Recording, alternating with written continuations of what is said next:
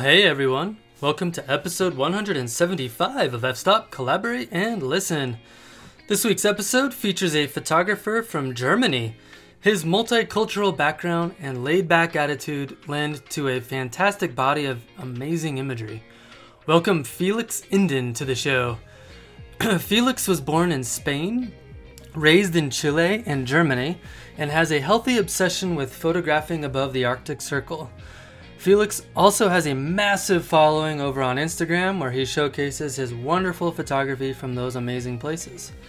Felix and I discussed some really interesting topics, including how he got his start in landscape photography, balancing a full time job with part time professional photography, stories of photographing above the Arctic Circle in Lofoten, the Faroe Islands, and all those kinds of awesome places, his views and thoughts as an international photographer, uh, something we both belong to known as Global Elite Photographer, building his Instagram following, and much more.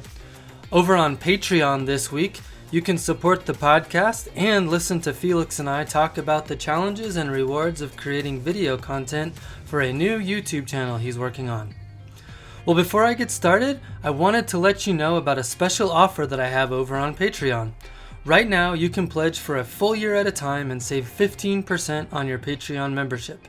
Existing Patreon members can do it as well. I think this is a great way to support me and the podcast, and it saves you a little money in the process.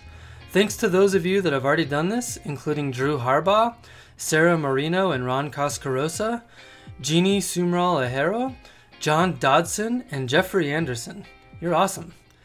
I've already taken these pledges and reinvested them into the show by purchasing a transcription service, which you can see at the end of each episode's show notes over on my blog at mattpaynephotography.com. While it's not 100% accurate, it is pretty slick. Listeners can read and search through it interactively on the widget. The player highlights what word is playing, and you can click play from any word in the episode. It will. I will soon release a link that allows you to search the entire history of the podcast for keywords as well. Have fun with it. Okay, let's get to the show.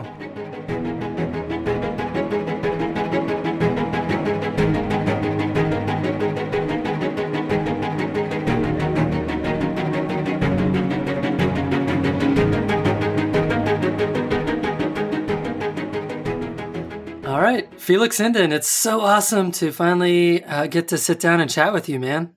Yeah, pleasure is all mine. Awesome to be on this podcast myself that I've been listening to many hours of my life already. Hopefully, you didn't feel like it was a complete waste of your time. nah, absolutely not. It's actually quite inspiring to listening so many different kinds of photographers, their experiences and everything. So I always feel like that feel like that's uh, well invested time. awesome. Yeah. Well, I think um, I definitely think you have some value to add in the in the library of podcasts here. Just based on what I know about you already, I think it's going to be a really fun conversation. You know, for people that might not know much about you, tell us a little bit about yourself. Yes. So, hi everybody who's listening. I'm Felix Inden, a German landscape photographer. That's what I'm known for, at least if somebody knows me. And I was born in Spain, lived five years in Spain. Then I moved to Germany, where I lived five years. Then I moved to Chile, where I lived five years. And then back to Germany, where I've been spending my life up to now. And besides being a landscape photographer, I also am married and father of two boys. Oh, nice. How old are your How old are your boys? So number one is four, and number two is quite close. Uh, he's three now. Yeah. Oh man, you got all kinds of adventures in front of you. My my son is thirteen, almost thirteen. yeah, yeah. It's, it won't get boring in the next years. I know that. No, but at least you have two of them, so they can sort of entertain each other. yes, and uh, especially with this strange or remarkable year 2020 with all the oh, coronavirus God. stuff and the kindergartens were closed and suddenly these two boys really started to to play much more with each other they just nowadays they're like like two little friends that um, spend time with each other and have a lot of fun and i think that's just a lucky situation compared to have just one kid. Oh man, without, without like a partner of similar age. Gosh, I, I, I mean, my son's 12 and a half, almost 13, and he's he's pretty self sufficient. I can't even imagine what it would be like to have like a four or five year old, you know, when they're supposed to be in school and you're trying to work and they're at home and you're, I, I just can't imagine. It's a, it's a challenging time we find ourselves in. Definitely on, in many ways. Yes. Yeah. yeah. Yeah, definitely. Well, we don't want to spend too much time talking about how how much of a bummer 2020 is because I feel well, like everyone feels that way a little bit. yes, we're we're halfway through, so right. It was so funny. I was in a meeting today, and uh, someone was like, someone used like red and green fonts in this presentation they did, and we were trying to figure out what they were doing. We're like, do you just hope it's Christmas so that 2020 will be over? And they're like, yes. Nothing more than that. yeah. yeah. Let's, let's see what if there's something good coming out of this year. well, so man, one of the things I was uh, really interested about is you had mentioned something uh, when we were corresponding that uh, that your wife was the one that got you into photography and i was really curious to hear how that even happens. Like tell us a little bit about that story. Yes that's a fun story to remember for me. So maria my wife has been photographing since we met basically. So i'm with her even before we married. We've been together many many years and she was always taking lots of pictures. And i also had like a camera like a point and shoot cheap camera that I sometimes used. But at some point, her passion for photography really got bigger and bigger, and I found myself with her in Paris, walking through the city for hours and getting bored because she was stopping everywhere, taking pictures. And I was basically just like walking behind her, holding her back. And it annoyed me at some point, which then made me grab her backup body a small Pentax body, and I started taking some pictures of the Tuileries area. It's like an area in Paris next to the river Seine. It's very photogenic, and I was, of course, far, far away from doing the area justice or taking pretty pictures. But suddenly, it wasn't boring for me anymore. and after that trip, I realized how fun photography seemed to be to me. And then I jumped all over into photography. Started reading every photography book that I could get a grip on and taking portraits. Like I guess many photographers who are taking yeah, landscapes now went through a phase of finding out what they enjoy. Yeah, I did so the exact I, same thing, man. Yeah, and then I was doing like an apprenticeship, and every free minute I was reading photography books. And suddenly I realized that my interest was shifting completely. So I was quite an avid party party guy with all my big group of friends. And suddenly I realized I haven't gone to a party for a month because I simply enjoyed more to go out to take night pictures or roam through the city and take cityscape pictures and then sit down at home on the computer to learn Photoshop. And from this hobby. It turned into like a little obsession. Ah. C- couldn't think about anything else and spent more time for photography than I did back in the days when I was in, into cycling. During ah. those days, I spent a lot time training and then also preparing for these races. And with photography, it just influenced my whole day. so she, she got it started. And then I have always enjoyed to be outside, hiking, to be in nature, just like you. Yeah. But there, when I was studying and everything, I didn't do much um, like landscape trips. But one day she said, "Let's go to Norway." You have to know that she's from Sweden originally, so we had been in Sweden. The Swedish landscape is beautiful, but it's not like totally spectacular. So I remember that one day I googled Norway, and the first picture that showed up was a picture of Reine in the Lofoten Islands, and this was back in 2009. So then we just instantly booked a flight to northern Norway. Had no money for big bookings, no money for rental car and anything. So we just went there and did a hiking slash hitchhiking trip where we just stayed in camping places and wild camping, sleeping in the tents. Yep. And that was really the, the moment where I realized, wow, the landscape is so nice, so photogenic that landscape photography is just what kicks me the most. And yes, from from that moment on, like I didn't um, shoot much more portraits or any other stuff than landscapes besides like commercial architecture shots.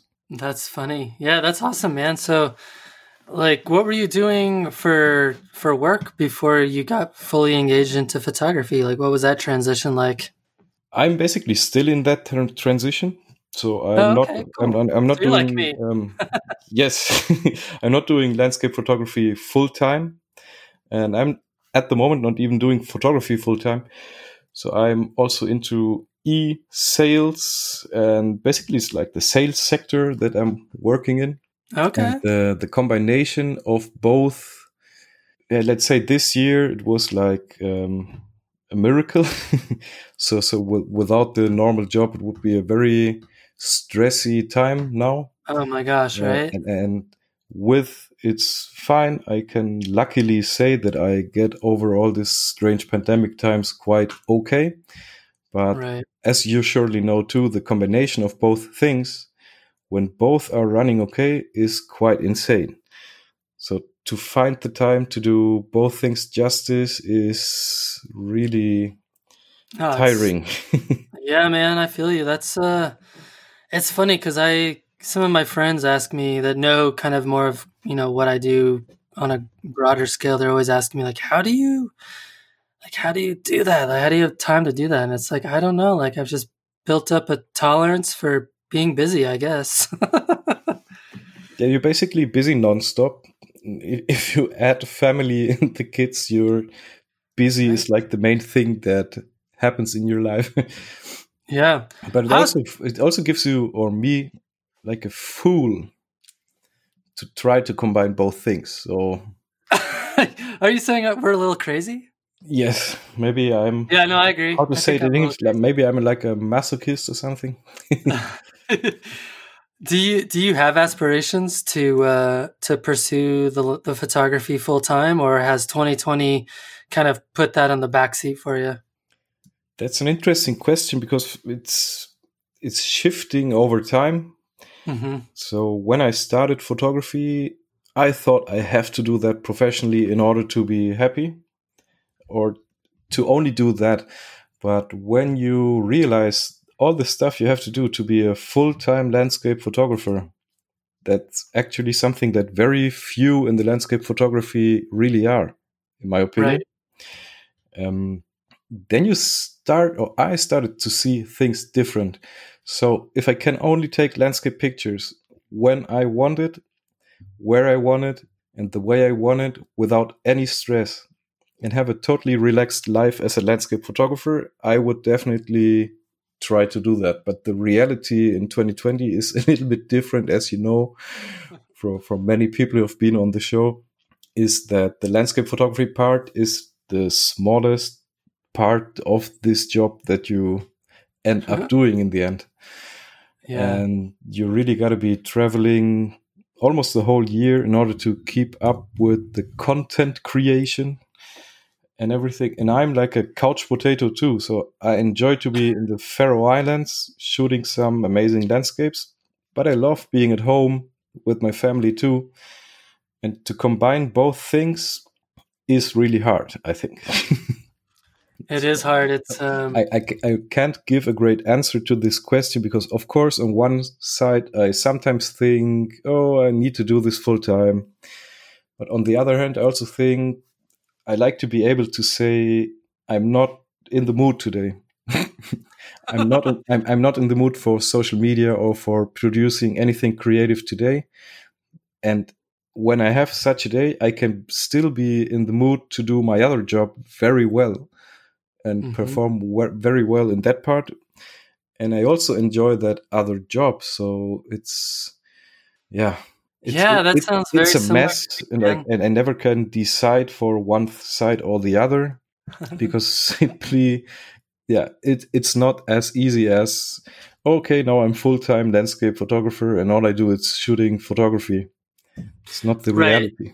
And I'm I'm assuming you're you're probably very similar to me in that like you have you know like most people you have significant responsibilities in terms of having to pay for having a family, you know, so there's always that burden and that stress to always worry about. So for me, that's, that's always the number one thing that's kind of, I don't want to say it holds me back. It just provides me with perspective in terms of what makes the most sense in terms of stability.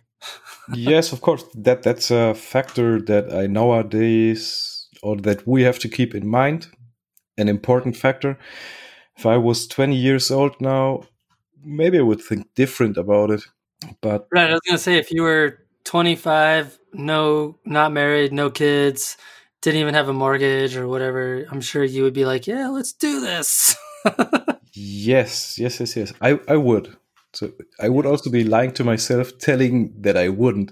But um, I made my peace with it, so I don't need to call myself full-time professional landscape photographer in order to feel like uh, I'm a fulfilled photographer. And as you know, um, many of the people that I really um, find super inspiring aren't even professional full-time landscape photographers. And why? They can simply shoot when they want. They can edit when they want, and they don't have to be they don't feel the pressure to to live from it which also can make you more creative than if you just feel the the heavy weight on the shoulders that every step that you do in photography has to feed you and your family somehow mm-hmm. yeah and i think there's something to be said for you know not having those burdens in terms of revenue being tied to something because it eliminates a filter in terms of what you want to pursue like I almost never am thinking about, oh, this photograph isn't going to make me money, so I shouldn't try to make it. Like, no, I'm going to make this photograph even if it makes me no money because I want to. yeah, exactly. That's also a luxury. It is a luxury, but it's also I don't know. I, I think I, I think that there's not a perfect answer to this for me because maybe I wake up tomorrow morning and think again, oh, why do I has, have to do all this stuff? I just want to go shooting. I just want to edit pictures and I, I, can't. I have to go through this workday and then sit down again when everybody's sleeping here. Then I get my two or three hours of editing. Of, of course, it's like it, it's, it's keeping me from doing many things that would also be profitable for me. Right. Because, but yeah, same. I mean, I eternal balance. It's up and down and this year, as you mentioned before, of course, I would be in a very bad situation at the moment because I only guided three photo tours in Lofoten for right. Lofoten tours, and all the rest was cancelled. So yeah, I would be very stressed by now, and I'm not thanks to this other job. So let's see. But maybe in five years everything changed. I don't know. Right. No, I think it's it's tough. I mean, I don't know. I think there's definitely um, pros and cons to both approaches. I have been doing the split like you have for, I mean, and as, as a serious pursuit for photography for me, I would say probably five, six years in terms of really thinking about monetization and you know making money out of it more than just being a hobby. So like, it's yeah. funny when people are like, "Oh, you have such a nice hobby." It's like, mm, I mean, I have a separate bank account and an LLC. Like, is that still a, like I file my taxes differently than you do? Probably. So, like, I don't know if it's a hobby at that point, but I also it's also not my full time job. So it's it's like a such a it's such a strange balance for people that work full time, but then still are able to monetize their photography on the side. And and you're constantly trying to think about where to focus your effort because I don't know. Do you ever feel like your your pursuit of photography has held you back in your professional career? Not really, because that's also the reason I guess that I'm not too motivated to to go into lens like into photography full time exclusively is that my other job is quite flexible. Uh-huh. I can take a lot of time off and I don't work every day of the week and so on. Right. So it's it's a good arrangement, but still, for example, if I think about monetizing my photography, at which I'm not good, so we will talk about that later. I, I may be okay in social media, but I'm bad at monetizing that. And um, of course, it's also uh, something in the way. So if I was planning to write an ebook about composition, I can't just say, okay, for the next three weeks, I'm going to write this ebook and make it perfect. Right. I will only have a few hours each day to do that. And those are in the night. And then I have to be motivated and eloquent and, um, and feeling good to deliver a good quality during those hours. And it doesn't happen every day that all these things come together. While a full time photographer would just say, okay, next priority, finish this ebook, produce this tutorial, and then you put all the time that you have into that. And of course, that's great to that way you can be much more productive than doing right. both at about uh, at the same time. But it's a little bit like I, I made my peace with not putting the pressure on myself to that I have to be a full time professional to be happy with what I do.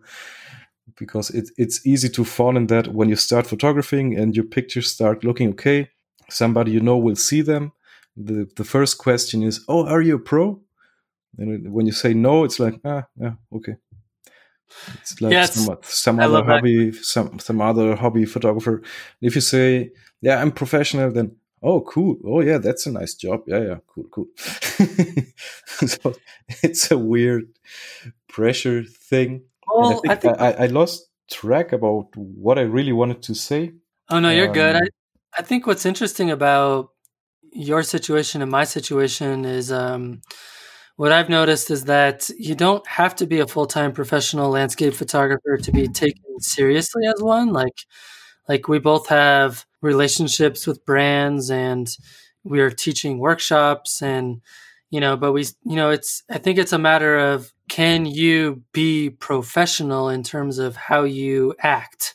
You know, yeah. can you deliver the product you were asked to deliver? Can you, you know, can you provide value to somebody? I think whether or not you spend all of your time doing it is somewhat irrelevant in terms of how people view us. At, uh, you know, eventually, I think it takes a while to get there, though. Yes, no, but I think you're right. I think also brands or people who can hire one, they don't really care about what you are, they care about what you deliver. Mm-hmm, mm-hmm. Even if you're just a beginner, if you deliver the quality that's needed, then it will be fine. I agree. So, uh, and and something that I thought about lately, I think I listened to Alister Benn in his podcast or on his YouTube channel. Yeah. Who said something about amateur like right. amateur in in the beginning, it has like a little slightly negative notion. Right. I think sometimes it can have that negative notion, but if you analyze what it means, that somebody who does something because he loves it, not yep. because he has to do it, then it's actually something positive. So I sometimes came up with the term like luxury amateur right. At the end of the day, like that's not necessarily the best branding. no, it's a funny way of of no, okay, I know I get it, yeah. right. Well and it's so maybe in English too. it's I, weird, yeah. I think some people uh sometimes in our profession anyway, it's I think there's this mystique that people will somehow take you more seriously if you say you're professional. Like I remember the first time I bought this is this is embarrassing, but I remember I bought my first full frame camera. It was a Nikon D800 back in 2011 or whatever. And I remember I was like, "Oh, I've got to get the battery grip too cuz you know, that makes my camera bigger and I'm going to look I'm going to look more professional and people are going to take me more seriously because I have a battery grip on a full frame camera. You know, just stupid stuff we think about And it's like at the end of the day, it doesn't matter. That stuff doesn't matter. It's all about, you know, how you treat people and whether or not you can produce the results that people expect you to re- produce. yes, exactly. And if you can teach them the way that they expect, and yes, that's that's like a, a, a time of shift that we are in. So it's just interesting to see what develops out of it. But I decided to take out that pressure for myself. I have like enough things in my life that can put pressure on me. And yeah. for now, 2020 photography is what I do when I want to get my inner peace into my Zen mode. And then I just don't want to think about how I will perform in here or in there. So I've been also in this that we may talk later, uh, that we may talk about later too. I've also been in this social media pressure trap about producing the content and banging out the content enough and growing followers and this, and suddenly you realize you like you're about to go crazy about it. Then you and need to like, take out. Like, or, why am I doing this? exactly, and then I then I realized I just need to take out the pressure, and the result is always that things get better again and more relaxed. So mm-hmm. yeah, yeah, that that's something I've I've done kind of more consciously over the last two or three years. Is you know I still I still post on social media, but I don't you know I'm not I'm definitely not like I have to post something every single day or people are going to forget about me. I don't care about that. You know, I'll post something on Instagram when I feel like it's something that I that I like that I want to share, but other than that, I'm not I don't feel compelled that I have to post something. Yeah, and that that's a good way of keeping you sane.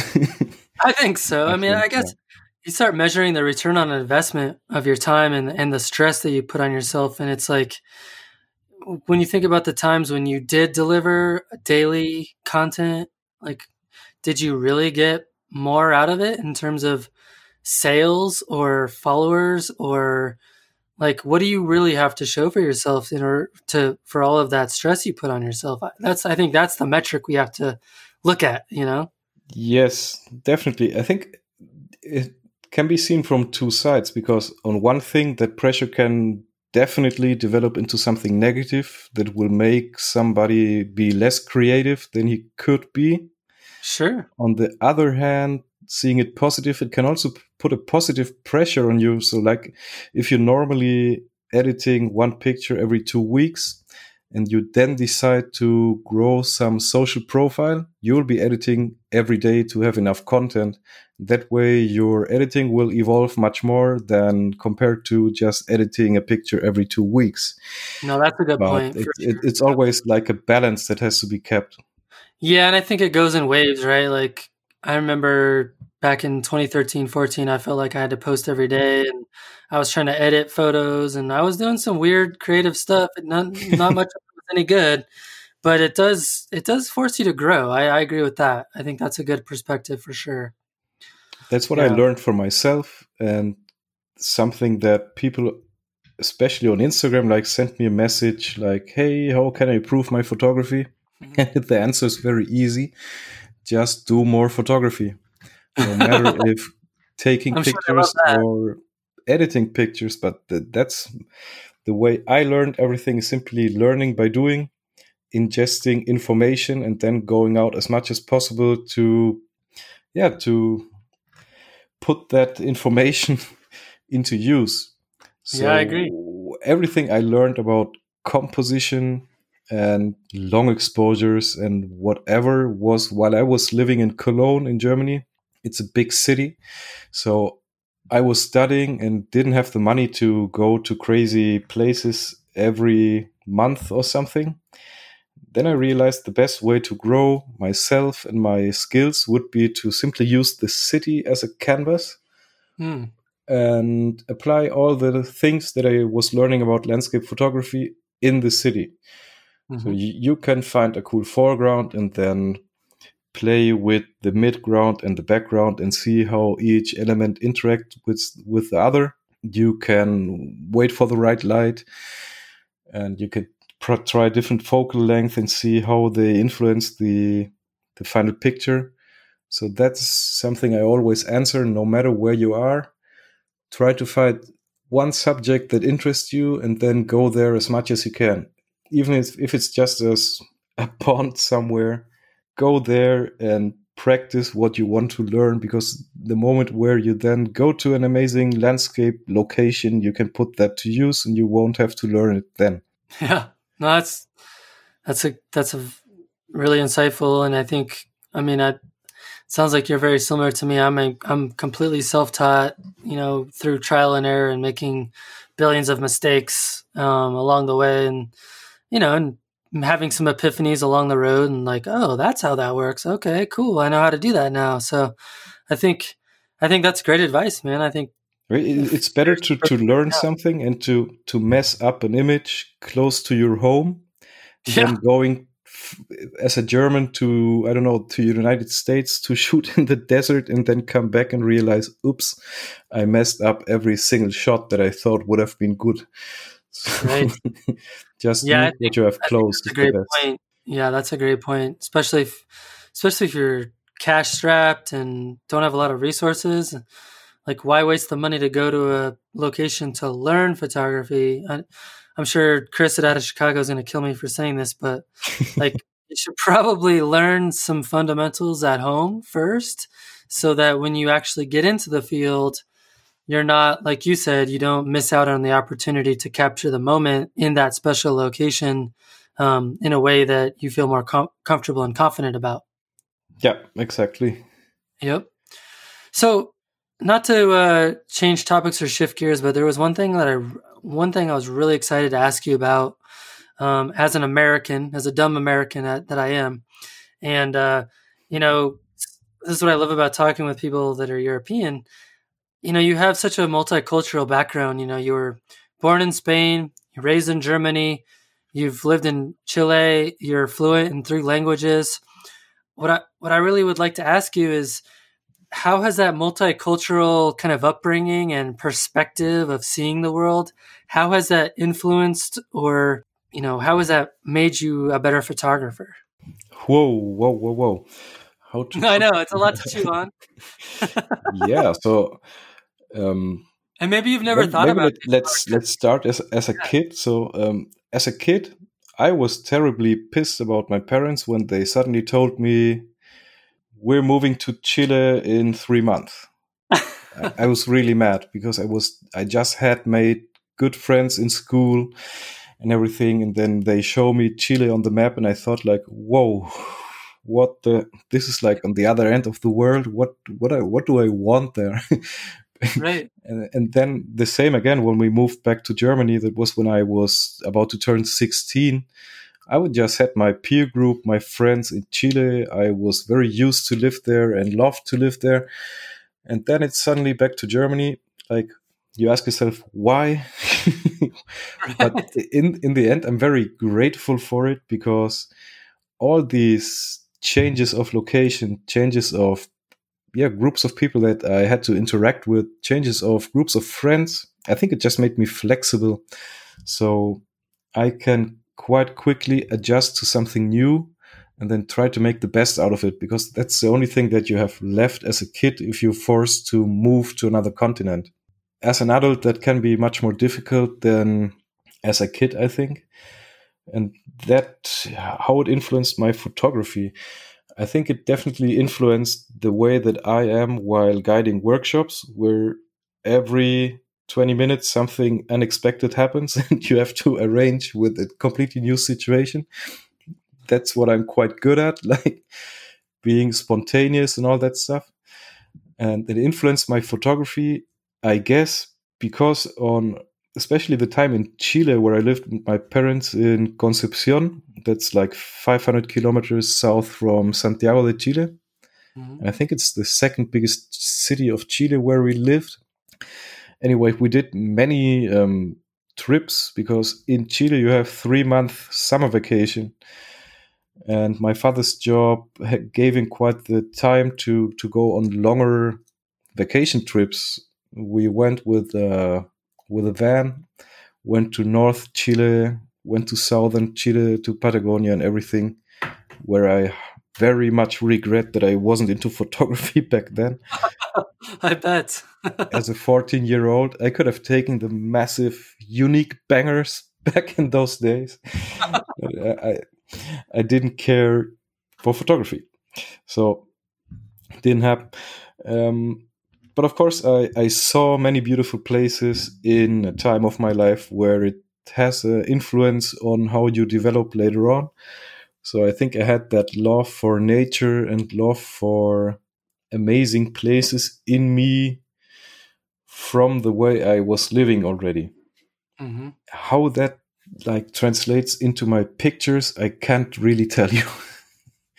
yeah, I'm just wondering, you know, it seems to me like someone who's more well traveled and has a multicultural background, it seems like you might have a different uh, eye or appreciation for things that other people may not notice. I mean, I'm just speculating, but you know, me myself, I'm always drawn to the stuff that like resonates with how I grew up. So whenever I see a really amazing mountain scene, I'm like, yes, awesome, amazing. but I might miss out on, you know, something really obvious in the foreground that is just as amazing. But some, I feel like if you have more of that diverse background and experience, it might have a slightly different influence on what you're able to see.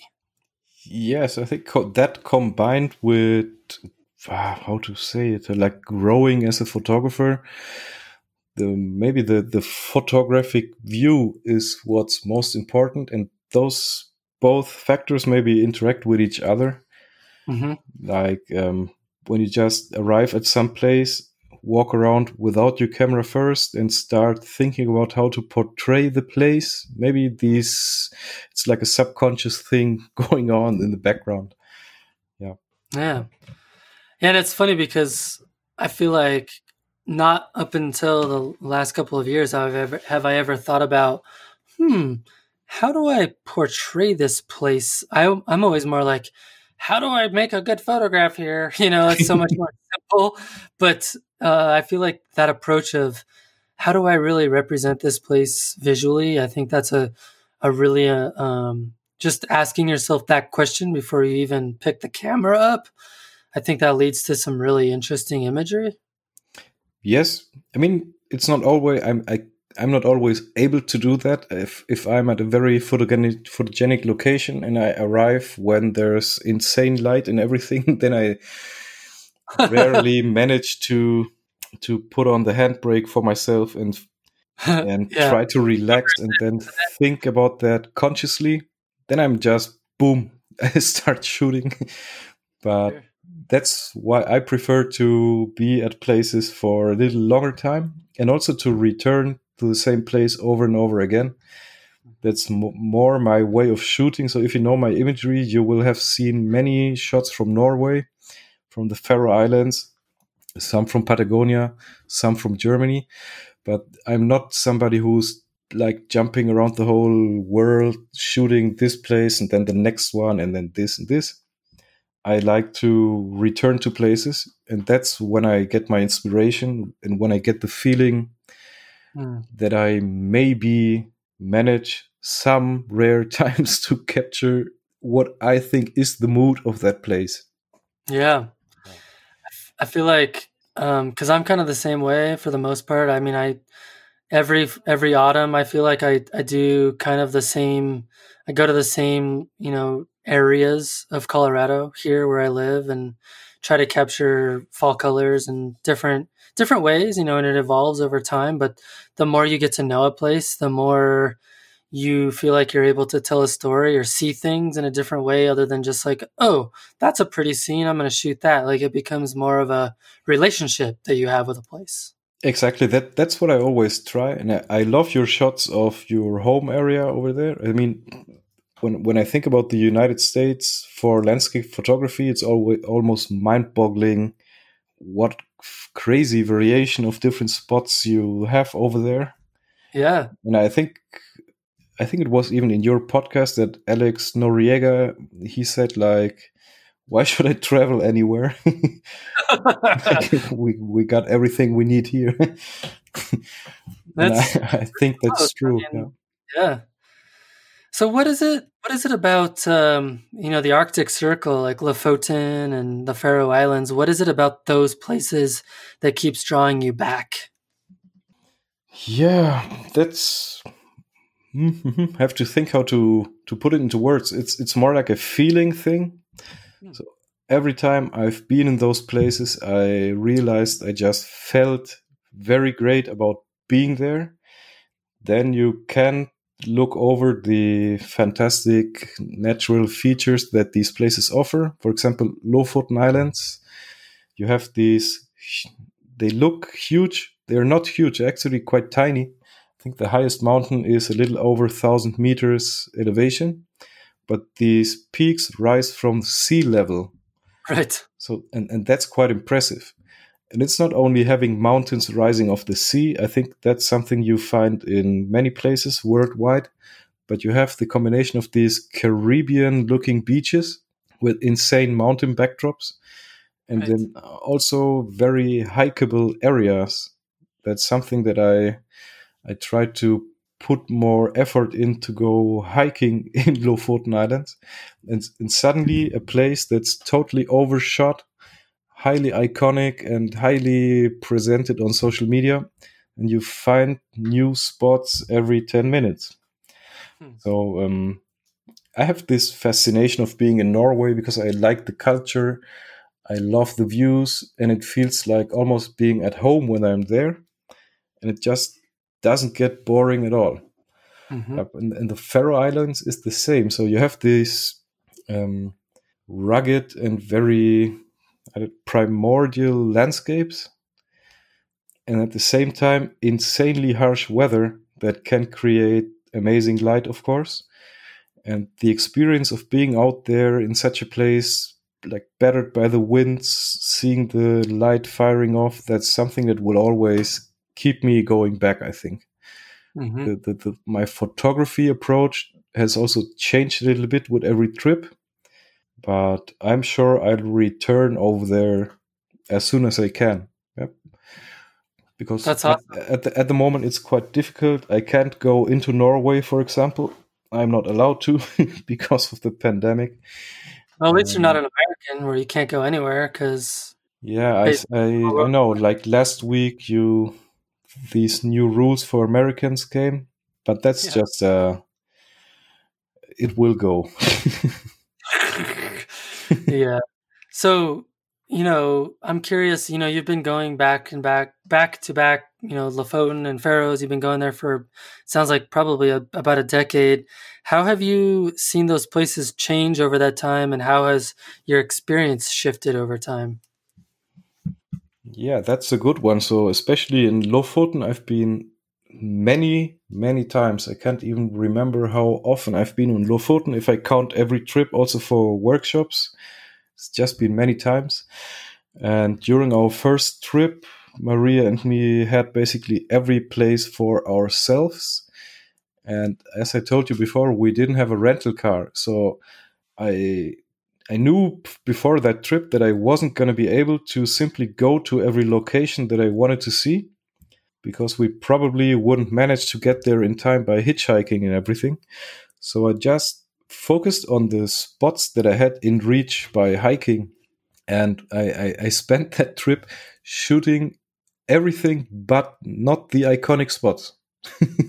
it's quite it's quite fun in the end because normally you think when you go to a place the first time you go collect the icons and make sure that you get some some banging images but i did the opposite so we really experienced the whole place for ourselves and then in 2013 i was there for the first time on a winter trip because i saw images of the northern lights and i fell in love instantly and really wanted to take uh, pictures of the aurora borealis too. Um, I was still studying. I had no money. I only afforded the the flight basically borrowed li- like a stormproof um, Hilleberg tent from a friend. I even borrowed the winter sleeping bag from him. and just went there and stayed in the tent. It's also quite a fun experience because when I arrived, the first snowstorm system moved in. That's awesome. And I remember that I picked up a cab in the at the airport and told him to drop me at some beach where I wanted to shoot. He was just nodding his head and asking me, "You really want to stay here in the tent?" Look, dude, uh, here's my card. That's my number. Please don't hesitate to call me whenever you want in the middle of the night. call me and I go out here and I get you back. I told him, I know, I'm used to this. I'm fine. so I um, arrived there with the snow already starting lightly, pitched my tent at a totally stupid place on frozen ground. and six hours later, I, I was laying inside that tent, couldn't sleep for one single second because the wind was really like almost throwing the, the tent with me inside around. I had to wake up every half an hour to remove the snow from from the tent, and I basically cursed myself. I was like, "You are such an idiot! Like, why did you do this? What do you want here? What do you want here? Look outside." open the tent, look outside. There's gray sky, insane wind, heavy snowfall. Nothing seemed to be photogenic at all, and I was really having like like an interior crisis but that store moved and I evacuated the beach and went to a hostel the day later because it just was too intense. I saw even uh, trucks were dropped by the wind that day. They closed oh all, the, all, the, bridges on the island, so it was really rough. And I escaped from my camping plan basically. And after two year, two days of very bad weather, suddenly the winter paradise unfolded. So I went back with my tent. Um, had amazing light, super nice photography conditions, got my first northern light shots, and the trip was very worth it in the end on many levels. And that was 2013. Nice. And fast forward two years, suddenly it's 2015 and I'm back there again in wintertime, which is it had always been a time where only very few people go to Lofoten. Only crazy fishing nerds go there in winter. and mountaineers like ski free skiing people had been going there in winter, but suddenly something changed. Like the Northern Lights tourism had um, was born. right. Well, camera sensors changed. That's what happened. Yeah, I think um, the presence on social media of these pictures mm-hmm. exploded, and the workshop scene. It, I think even when I started going to Lofoten, there was already some people doing workshops there, but very, very, very few. Mm-hmm. Yeah, and, and then suddenly um, I was standing at the same beaches to shoot the Northern Light that I had been two years before, completely on my own and I was really getting annoyed by the huge amount of people with headlamps and big LED lights and everything, like light painting the foreground. And something had changed, yes. And this this was um, like the big tourism influx to Lofoten in winter. Yeah, yeah. But this sounds terribly negative at some somehow but the truth is that you that you have so many locations out there that even in 2019 you could have your own peace of mind there, no matter which season. But of course, if you go to that bridge in Hamnøy, I can like I will give you an image of that place so that listeners can see what I'm referring to. They have 100% seen that uh, that picture because everybody who goes to Lofoten nowadays takes it, and and there you can really, if if it's peak workshop time, then you can have easily 80 people standing on that bridge taking the same mm. picture. I'm uh, curious how does how does that make you feel? Ooh, it's like a little bit bipolar maybe because I am guiding workshops myself there too. Mm-hmm and and these workshops have been like the biggest part of my photography related income and right. my my instagram profile and all these things so i have really profited from posting pictures of these places, so I'm nobody to say this sucks or anything because I would throw it would make me look very bad. So while I can be annoyed when I want to have my own piece at some place, uh, at the same time it's there for everybody of us.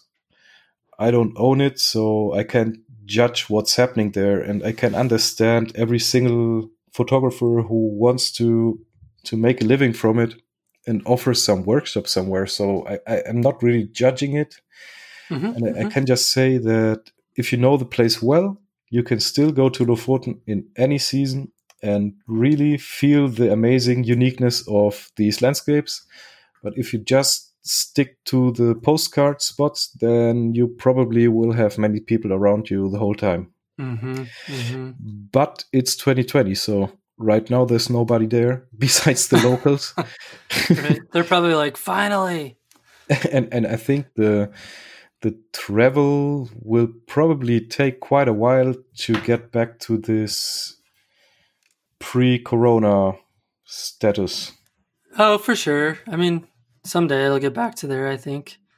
Um, well, it's cool, man. I, I, you know, I feel kind of the same way about some of my favorite places here in Colorado. It's, it's like, man, it would have been really great to have experienced this spot 30 years ago when no one knew about it and um, yep, but at the same time like that's not the reality we're in nowadays with social media and the free flow of information I, just, I find that super interesting because when I talk to people from the United States and I tell them, oh, yeah, it, was super nice, super good light, but we were 30 people at the spot and I didn't find my peace of mind, they start laughing and say, like, 30 people? That's nothing. Like, when, when it's crowded in the United States at some popular iconic location, then it's suddenly 200 to 300 people standing there that just come for photography. yeah, it can be. Canyon think, or something. yeah, and it, I don't know. It's, I think, I don't want to say this, but I'm going to. But I think those are just, it's people that are wanting to, they're trying to get something out of photography in different ways. You know, I think. Yeah. For me, like I don't get much out of photography when I'm, I'm surrounded by a bunch, bunch of people even if it's the most amazing scene ever, it's it just doesn't do it for me. So you know, if that if that's cool, you like that, that's that's sweet. I just I can't do it. That just really bothers me.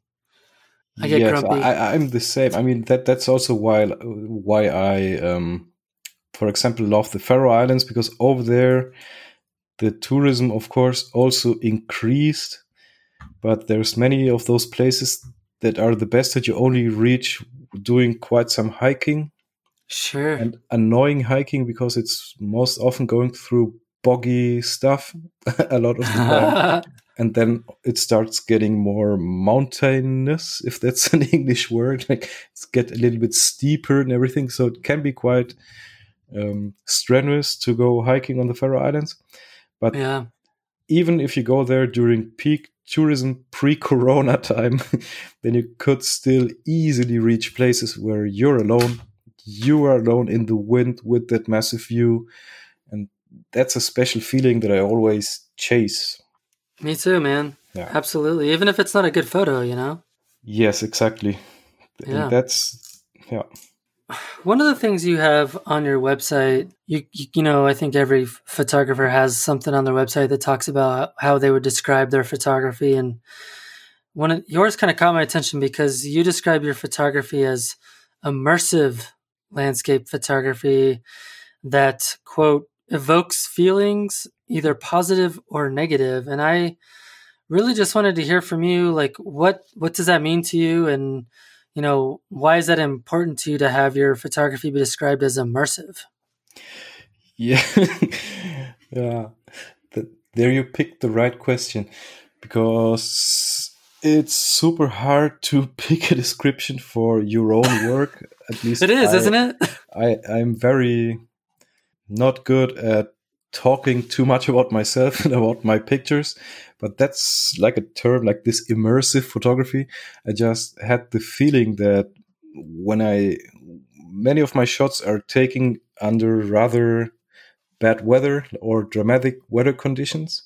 And I just thought about trying to explain that that I want to freeze one frame of what I'm seeing there and then try to put in as much emotion as I can through the moment when I take that picture and then also the way I edit it, like um, the typical tricks that everybody can do, um, going from like guiding the viewer's eye. Mm-hmm, mm-hmm. That's what I like with dramatic weather is that you can emphasize the contrast between bright places and dark places mm-hmm. or, or spots in the image. And I just I would be very happy if people look at my work and take some seconds or even a little bit longer to enjoy the picture instead of just swiping by. Because as you know, I'm also on Instagram and I don't have much illusions about it. The people don't spend much time watching the image. But if I can make somebody who goes to my homepage look at one image and then think about what he's seeing there, think about what's happening there, maybe feeling that he would have preferred to not be there under such conditions. or maybe thinking, wow, this must have been insane standing there in the strong wind with that bad weather incoming.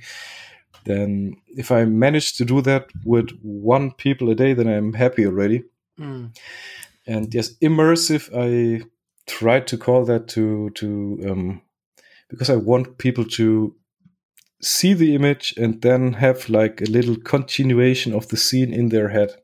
Just think about it for a while. Mm. I'm curious when you're uh, in the field uh, making photographs. Do you spend time, uh, you know, thinking about a deeper meaning about your photography? Like, is it are you wanting to convey or communicate something through your photography that maybe you want people to feel or to understand? I think yes, but I don't think I'm very good at it. Dude, me neither. I I'm with you, brother. I, I honestly, I think it's funny when I think about how do you become a better photographer once you've kind of, you know, I feel like we all hit this point where we feel pretty good about our abilities as a photographer, but we feel like we could be better, but we can't really put our finger on it. I think that's the like that's like the next level is how do I communicate something with more meaning in this photograph? And yeah that's true yeah. and it i don't know for i don't know about you but for me it's i feel pretty good if i've dialed in you know the exposure triangle and got everything in focus and i have a good composition. I'm like whoo i got it. You know like thinking about conveying something with a deeper meaning it's like oh i that didn't even come to mind yet. So maybe someday yeah, I'll get I mean, there. I, have been thinking about this quite a while because I mentioned him before, Alister Benn. He's got a cool YouTube channel. Yeah, um, I love it. He had um, interviews with quite some legends that nobody gets to interview, like with Marc Adamus. right, right. of, of, course, a big name. And also with Guy Tal. And when I listened to Alister and Guy Tal, I just I, I didn't feel bad about myself, but but I felt, am I really so shallow? you know what I mean? Because I sometimes I also just go out without anything on my mind that I want to convey. I just go out to go into my Zen zone, feel good, and take pictures that make me happy afterwards. So I'm right. I'm not a very like philosophical photographer. Maybe maybe that comes in the next 10 years when I'm getting older. Right. But um, I would lie if I tell you now that every every image that I take has to convey some special meaning. I mean, it, it means something to me, but on location, I don't think about that too much. Mm-hmm. That's maybe it's no, more like um, subconsciously happening, but it's not like mm-hmm. I actively think. Now, of course, if I get the task to to show a place uh, and the picture should get used to tell a story about pollution or about whatever. Then i will think about how to convey something that makes sense to tell that story. Mm-hmm. but um, I, i'm really quiet when i'm shooting on my own i'm quite it's like a little meditation going on. I, t- I know totally and, i get I don't think too much at all. Yeah. Yeah, no, I feel the same way. Um, it's just I think I don't know. For me, like after the fact, I'm looking through the photos and I'm trying to think like, oh, am I trying to convey something here? It's like I think sometimes it's like that. That might be trying to you're trying to force something that really isn't there. Sometimes, you know. Yeah. Yeah. I I can relate. Yes. Oh, I'm glad. I'm I'm glad I'm not the only one. no, I'm sure. the same- I'm sure there's many of us. Yeah. Yeah. Well, I think some, you know, it's good to hear that other people struggle with that. Well, hey, so I wanted to ask you about, uh, you know, building your following on Instagram. I know you talked about it a little bit earlier about being under the pressure and, you know, posting every day and, you know, the pros and cons of being under that pressure. But uh, I'm curious, you know, you have over 200,000 Instagram followers and like, Yeah. I was curious, was that an active goal to try to obtain as many followers as possible? Did that happen organically? And then like what strategies did you use to to arrive at that? Yeah, so to answer, that's like many things in my life and my photography. One thing leads to another, like without thinking too much about it actively. Um, I grew that Instagram profile to the biggest degree during the time where we were waiting for our first son. And as you have kids too, you know that women are quite uh, sleeping a lot during um, yeah during that phase so i just had a lot of time to my disposal and i was sitting on the sofa on the couch a lot um, posting pictures and interacting with people so my profile grew organically during let's say 2016 and 2017 during a time where i massively enjoyed instagram as a platform it was a, like a really nice interaction. It, it felt like constantly being interacting with friends that care for the same things. Maybe sounds stupid, but that's what it felt like. Like I spent three hours easily engaging with people and chatting with people and looking at images, getting inspired by other images. And during that time, I posted, let's say, one image every two days or something. I, I didn't manage to edit enough material to be posting daily, but on any social media platform, the more you put in, the quicker you will grow. I think that's the same for Instagram or for Facebook or for YouTube or whatever. Uh, following that, if when you actively decide, I want to have more Instagram followers, that decision will be quite important because you will be deciding for spending a lot of time on Instagram unless you are like a big legend of photography.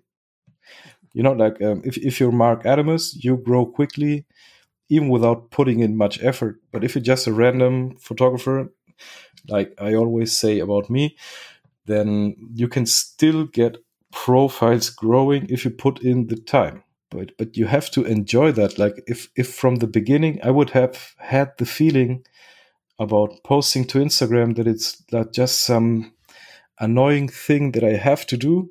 I know myself exactly. Things that purely annoy me i won't do them so then then it wouldn't have ever happened so best is to embrace what you want to do and enjoy it at that time and interact with like-minded people I think I have one YouTube video up about growing on Instagram Hmm. and al- Mhm. also a blog post on my homepage. And what basically also goes a little bit against what I just said is that after 2018, Instagram changed with these new algorithms that are controlling the platform and with the um, so the feed system changed. It's Mhm. not showing you the images Oh, it's yeah, it's not um not chronological. Yeah. Exactly. Uh-huh. So um, nowadays, to grow on Instagram, you have to put in much more work than you had to in the years where I got the biggest amount of followers. So then I stopped putting in much time into it after my second son was born because I just had more important stuff to do. right. And then I had the profile without growing. Like I was at, I think, 130,000 followers for over a year. And I was doing the same that I that I did before. Only uh-huh. Less times per week. So I just posted once per week or twice per week. And then I think in 2019, suddenly something changed again. It was the moment where I started doing more Instagram stories again. Right. And, and that's an important tool to let people know a little bit more about you as an artist. Mm-hmm. So I agree.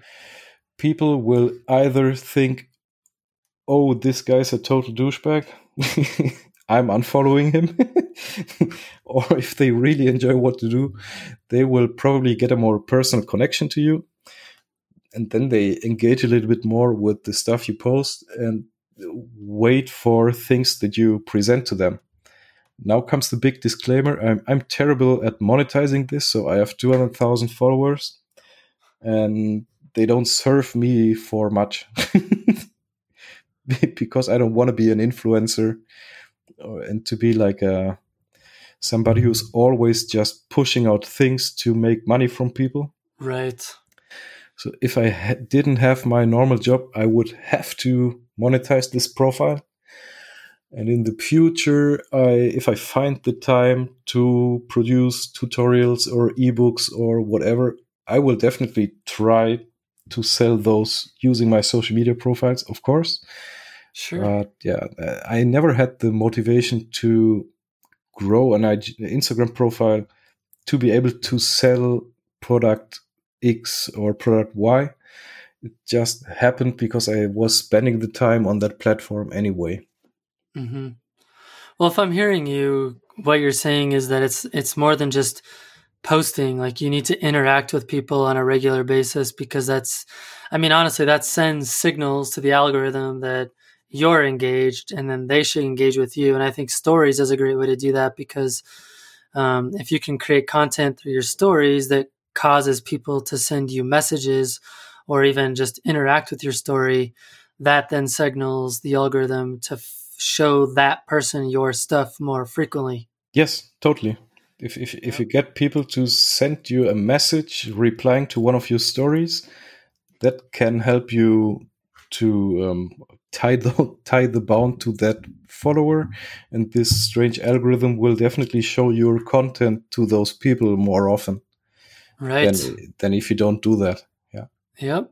Well, maybe that's a good segue because we're both in this um, I don't even know what you would even call it, like a movement or a a conglomeration of photography brands known as Global Elite Photographers. It's headed up by Ka. And what? How did you get involved in that? And kind of what is your kind of what is what is your view of kind of the Global Elite Photographers and what that's about?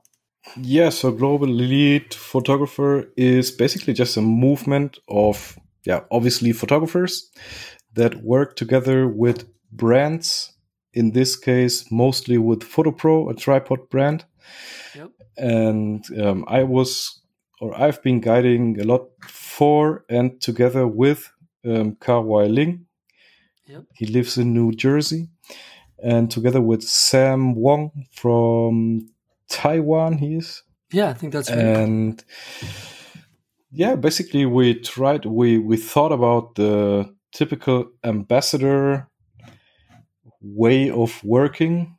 That's um, the typical thing nowadays with most of the brands is that the interaction between brand and photographer is quite low and it's pretty clear that in the end only the brand will be profiting and the photographer only profits really little besides maybe getting a set of filters and a filter holder that he could buy himself for a few hundred bucks.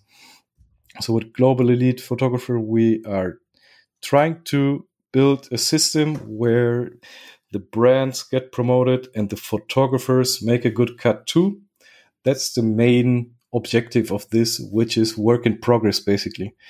And then we um, gathered a lot of very talented photographers, including you, and hope that in the future you'll hear a lot more about this. But then some pandemic came into the way because we had a lot of plans of um, like meetings with the people, also maybe going overseas with people to um, hold events, photography events, and all kind of stuff that completely got blocked this year, of course. Right. So right now we like, have a very big group of very talented people, and I don't want to spoil too much about it. But once we can, we will have a lot of fun stuff coming up for everybody involved. Yeah, I know. Um, right before the pandemic, you guys had held a couple of meetups and workshops over in, I think it was in in Norway. You guys did a trip, and it looked like a lot of fun. Yes, that was really cool. But um, yet, to be honest, this year um, the, the the amount of people that came to Lofoten was already much um, was diminished. Yeah, mm. so um, we had these workshops in late February, and the pandemic was already going on in China, in Taiwan, Singapore, in, in, in Asia, basically. So a lot of people had uh, pulled out of those trips last second already. Mm-hmm, mm-hmm. So while it was a big amount of fun that we had during these workshops, it was still already cut down by Corona a little bit. oh, that sucks. yeah. So uh, stupid coronavirus. yeah, stupid 2020. What do you, what do you want to tell about it? Yeah, I know. but well, I, I mean, hope that uh, I, I hope better times for all these projects that involve international travel of people from different continents meeting in a rather small space like a workshop van or something right. Or e- even going to a big photography fair that has is also one thing we will do in the future with this project. Um, at the moment all this is is just stopped down. Yeah hit the pause button. And um, i actually I, i'm it's an interesting topic because i don't know when this will change. I know it's hard to say it's really hard, hard to, say. to, say. if there's going to be a workshop season 2021 in the winter. I don't know if you see the United States right now. And as you know, many workshop clients worldwide come from the United States. At the moment, they're not even allowed to travel to Europe. So that's difficult. And we don't know at the at this time if we ourselves are going to be able to travel. So I haven't yeah. been on a real landscape photography trip since those Lofoten workshops. Hmm. And I just today, like few hours ago, I booked a flight to Iceland for September. And I'm really excited about that. But I don't know if it's going to happen. right. You know, because um, yeah. at the moment, the rule is that I have to get tested for COVID 19 at the airport in Reykjavik and then you have to wait until your result is in. I'd be in family vacation in Sweden before of that. I told you my wife is from Sweden, so we have access to a little house on the coast, which is obviously very nice. But Sweden at the moment is like the country in Europe with the worst oh, right. COVID numbers. So right, it's a whole mess. If if I get it one week before the Iceland trip, I can obviously forget about the Iceland trip. Right. no travel insurance will cover that because they all have these exceptions for earthquakes and pandemics. Like right. in normal years, you you read that and you think, ah, yeah, okay, bullshit. No, it doesn't matter. Suddenly, you're the, suddenly you're in the middle of it. That's right. Well, cool, man. So, who would you recommend us having here on the podcast? Yes, so I thought about this because with your podcast being so huge nowadays, you had so many artists, especially I think the whole American scene is covered already. yeah. I focused on my European friends simply because besides Albert Dros and Nicolas Alexander Otto, I can't remember you had much of them. Yeah, it's, so it's tough. first one I'll recommend is Kilian Schönberger a German photographer, a great dude, also very he's like a thinker with a camera. so he has a lot to tell, I think. And he's very good at um, talking about different topics that I'm not so good talking about, like, for example, nature conservation and stuff, plays a big role in his photography. Okay. His portfolio is quite outstanding because he spends almost all his time shooting Germany. Oh, yeah. Like, uh, instead of going to Norway, Iceland, and whatever, like I do, he just travels 70k kilometers a year through Germany chasing conditions like foggy conditions. He's like the, the fog, I call him the fog minister. The fog master. exactly. So his portfolio is really impressive and great dude. Then Tobias Hägg, who's known online as AirPixels. He's also somebody I can only recommend because the imagery is stunning. And even if nowadays many people are taking drone shots or aerials, I think his stuff stands out. Funny guy from Sweden. Then we have Stian Klo Yeah. from Norway. He lives very close to Lofoten, and he was like the first Norwegian I had ever contact to. And I think we met each other online at the stage where we were both starting to get half decent at landscape photography. And then I stopped at that stage, and I'm still there. I was gonna say that's where I'm at still. but uh, Stian is really um, I find him super inspiring because he's able to reinvent himself constantly. He lives up there in these fantastic places. So in the beginning of his photography, he of course profited from having those great locations just next to where he lives. sure. Shot a lot of the wide angle material there, but if you look at the images he takes nowadays, it's totally different. Hmm. Um, I love to see how people progress over the years too. I think that's really fun to see. yeah, I- I think he is very interesting in those regards. Then we have Arild Heitmann. He's Absolutely. business partner of Stian Klo for Low Lofoten Tours, which Oh, okay. I didn't know that. a tour company that I also guide for. So they book me as a guide. And Arild is, for me, Mr. Aurora Borealis. Who he's one of the very first people who managed to take insane images of the Northern Lights during a stage where camera sensors were not as easy to handle as nowadays. Sure.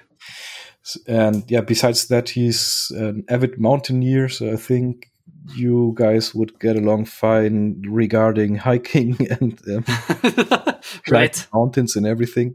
And I think nobody knows the Norwegian mountains better than Arild Heitmann.